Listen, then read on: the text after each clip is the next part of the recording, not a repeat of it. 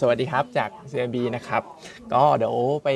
ภาพตลาดเหมือนเดิมสำหรับต้นอาทิตย์แบบนี้นะครับ ตอนนี้ก็เซนติเมนต์ต่างๆ ถือว่าดีทุกทวีปนะครับ ไม่ว่าจะเป็นไทยเราเอง ฝั่งของยุโรปฝั่งของอเมริกาก็ถือว่ายังเป็นบวกอยู่ เพราะฉะนั้นอาทิตย์นี้ถ้าโดยผู้สรุปเลยเนี่ย ผมก็ยังมองว่าของไทยเรามีโอกาสกลับไปเทสที่พันหกปลายปลายหรือว่าพันเได้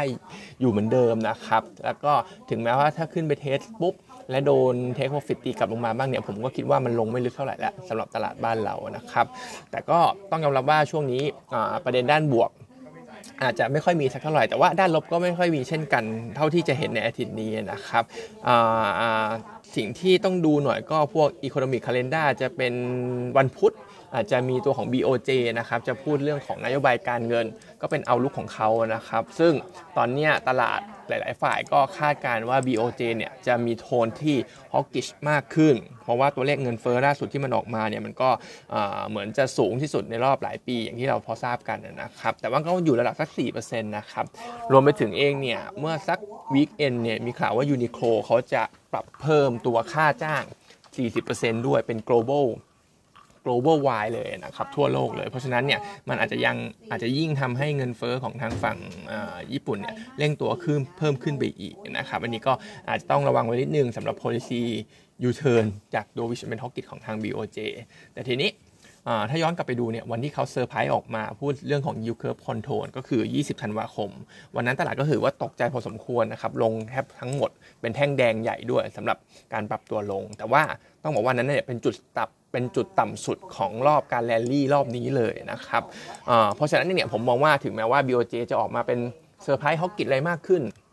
แต่รอบนี้ตลาดน่าจะพอที่จะตั้งรับได้แหละแต่ท้ายที่สุดเนี่ยผมก็คิดว่าผลกระทบที่จะมีเข้ามาเนี่ยก็อาจจะไม่ได้มีอะไรเยอะมากนะครับ แล้วก็จริงๆวันพุธมีอีกเรื่องต้องดูสำหรับอาทิตย์นี้นะครับก็คือทางสายสีส้ม รถไฟฟ้าบ้านเราเนี่ยสารปกครองสูงสุดก็อาจจะมีพิจารณาคำตัดสินแล้วนะครับ ซึ่งตรงนี้ก็ต้องจับตาดูกันอีกทีหนึ่งนะครับ ถ้าเขาตัดสินตามสารปกครองกลางที่ว่ามาก่อนหน้านี้แล้วเนี่ยว่าการยกเลิกการ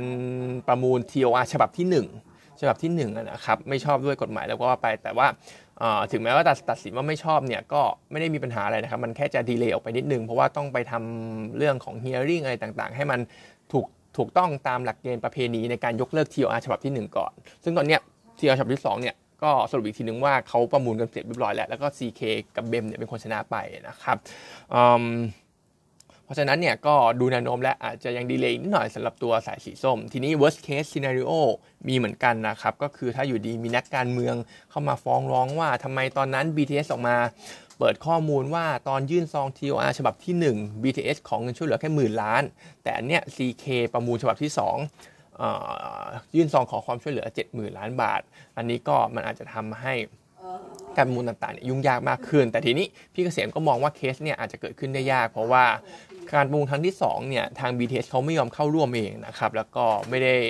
ไม่ได้มีคุณบุคคลสมบัติครบถ้วนตามเงื่อนไขการประมูลในฉบับที่ 2 ด้วย เพราะฉะนั้นก็จริงๆเนี่ยในสิ่งที่เราคิดเนี่ยคิดว่าสายสีส้มเนี่ยยังไปต่อได้ เพียงแค่ยังมีดีเลย์อยู่นิดนึงนะครับซึ่งท้ายที่สุดถ้าวันพุธประกาศออกมาทางศาลปกครองสูงสุดเนี่ยบอกว่า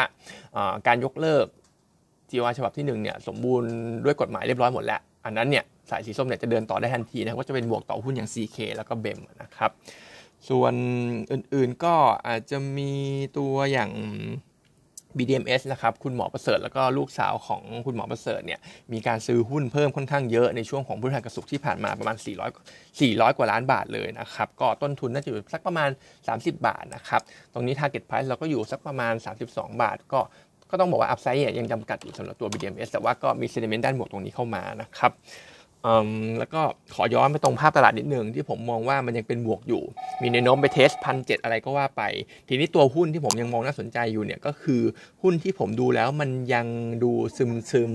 แล้วก็ยังไม่ได้เรื่องของเงินฟันโฟไหลเข้ามากนัก ก็อาจจะยังอิงกับธีมที่บอกไป เมื่อช่วงอาทิตย์ที่แล้วนะครับว่าอาจจะดูหุ้นที่มันแลกกาด คนไม่ชอบพื้นฐาน แต่เริ่มมีการคอบอททอมเอาอะไรต่างๆ เริ่มจะมีสตอรี่เข้ามาให้เล่น ที่ผมมองเนี่ยก็จะเป็นพวกอย่างดูโฮมแอดวานอีออนนะครับหรือว่าพวกกลุ่ม food อย่าง CPF หรือว่าเบทาโกล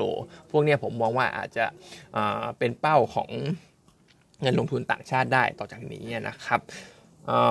ส่วน paper paper วันนี้มีกลุ่มโรงแรมนะครับสองตัว อันแรกเป็น CENTEL ต้องบอกก่อนว่าตอนนี้ทาง CMB เราก็มีการปรับตัวเลขนักท่องเที่ยวเดิมทีเนี่ย 21 ล้านคนปีนี้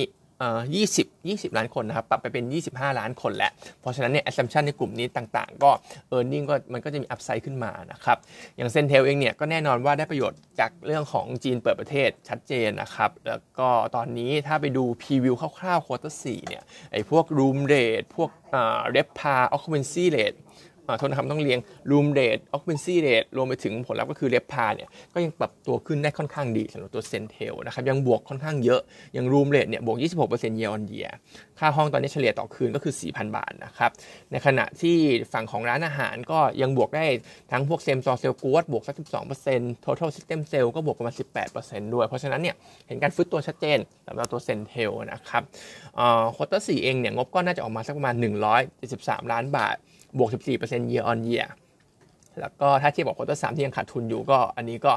พลิกจากขาดทุนเป็นกำไรแล้ว แต่ว่าทีนี้ CENTEL พี่เกษมเขาเตือนเรื่อง downside นิดหน่อย เพราะว่าฝั่งของมาลดีฟเนี่ยดูไม่ค่อยดีสักเท่าไหร่นะครับ เหมือนว่า occupancy rate จะลดต่ำลง อันนี้สงสัยว่าอาจจะเป็นเรื่องของ CENTEL ขึ้นราคาห้องเร็วเกินไป ที่ในฝั่งของมาลดีฟนะครับ เพราะว่าจริงๆเนี่ยนักท่องเที่ยวมาลดีฟเนี่ยไม่ได้ลดลงนะครับ ยังปรับเพิ่มตัวสูงขึ้นอยู่แต่ว่าเหมือน CENTEL ขึ้นราคาห้องเยอะไป รวมไปถึงลักษณะโรงแรมอาจจะเก่ากว่าเพื่อนอะไรอย่างเงี้ยนะครับ ก็เลยทำให้มาลดีฟเนี่ยอาจจะออกมามีเขาเรียกว่า downside risk ได้ต่อประมาณการ quarter สี่ที่เราทำไว้นะครับ แต่ว่าตอนเนี้ยก็ factor in สิ่งที่เราพอรู้มาแหละว่ามาลดีฟ quarter สี่เนี่ยอาจจะอ่อนแอหน่อยนะครับ ยังให้ไปซื้ออยู่สำหรับตัว CENTEL นะครับ Target Price เนี่ย59 บาท แต่ก็ต้องบอกว่า Valuation เนี่ยดูแพงกว่าเพื่อนนะครับ อีกตัวหนึ่งก็คือเอราวันเอราวันเนี่ยเราอัปเกรดนะครับ เดิมให้โฮ ตอนเนี้ยให้ซื้อและ Target Price เนี่ยปรับขึ้นขึ้นมาเป็น 5.9 บาทด้วยก็ถือว่ามี upside ขึ้นมาเพียบเลยสำหรับตัวเอราวันนะครับอันนี้เป็นเพราะเราปรับเรื่องของอย่างที่ว่านะครับนักท่องเที่ยวเออ room rate RevPAR อะไรต่างๆเนี่ยก็ทำให้ margin ของเขาเนี่ยก็ดีขึ้นตามลำดับ ทีนี้ในส่วนของเอราวันเนี่ยที่เขาทำได้ดีก็ฝั่งของ luxury นะครับไม่ว่าจะเป็นพวกอะไรนะจะพวก JW Marriott รวมไปถึง Grand Hyatt อะไรพวกเนี่ยก็จะเห็นว่าถึงแม้เขาปรับราคาห้องเพิ่มขึ้นมาเนี่ยก็ยังมี occupancy rate ที่ดี รวมไปถึงไอ้พวกห้องสัมมนา ห้องจัด กิจกรรมต่างๆไอ้ที่เขาเรียก MICE เนี่ย MICE ตรงเนี้ยนะครับก็มีเข้ามาใช้บริการเพิ่มมากขึ้นด้วยตามลำดับนะครับเพราะฉะนั้นก็ในฝั่งของโรงแรมเนี่ยฟื้นตัวได้ดีค่อนข้างมาก รวมไปถึงตอนนี้โรงแรมเขาเรียกว่า segment ระดับกลางระดับล่างของเขาก็ perform ได้ดีขึ้นนะครับ เพราะว่าถ้าไปดูเทียบราคาตอนเนี้ยพวก luxury เนี่ยราคามันขึ้นไปเกือบจะเท่าเดิมแล้ว ก็คือ gap ระหว่าง luxury กับ midscale เนี่ยมันห่างกันค่อนข้างสูงแล้ว มันก็ทำให้คนก็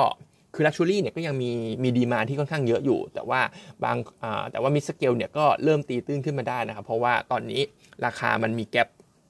มี gap ให้เลือก ไม่เหมือนเมื่อก่อนนะครับที่ luxury เนี่ยมันมันมันจะเท่าพอๆกับ midscale สัก midscale พอสมควรในช่วงของโควิดนะครับเพราะฉะนั้นเนี่ยตอนนี้มันก็เหมือนจะดีทั้งหมดแหละสำหรับตัวเอราวันนะครับแล้วก็เลยมีการปรับประมาณการมีการอัปเกรดขึ้นมา Target Price เนี่ยเราให้ 5.9 คิดว่า consensus อาจจะมีการอัปเกรดตามเรามาด้วยนะครับก็แนะนำเป็นซื้อสำหรับตัวเอราวันนะครับแต่ว่าต้องบอกว่าทั้ง 2 ตัว CENTEL กับเอราวันเนี่ย valuation กับราคาหุ้นเนี่ยก็เลยช่วง pre covid level ไปแล้ว จริง ๆ ถ้าเราจะมองจริงๆเนี่ยก็ยังแนะนำหรือว่า top pick เป็นตัวของ Mint กับ SHR มากกว่าที่ valuation ดูถูกกว่านะครับวันนี้ก็มีเท่านี้นะครับ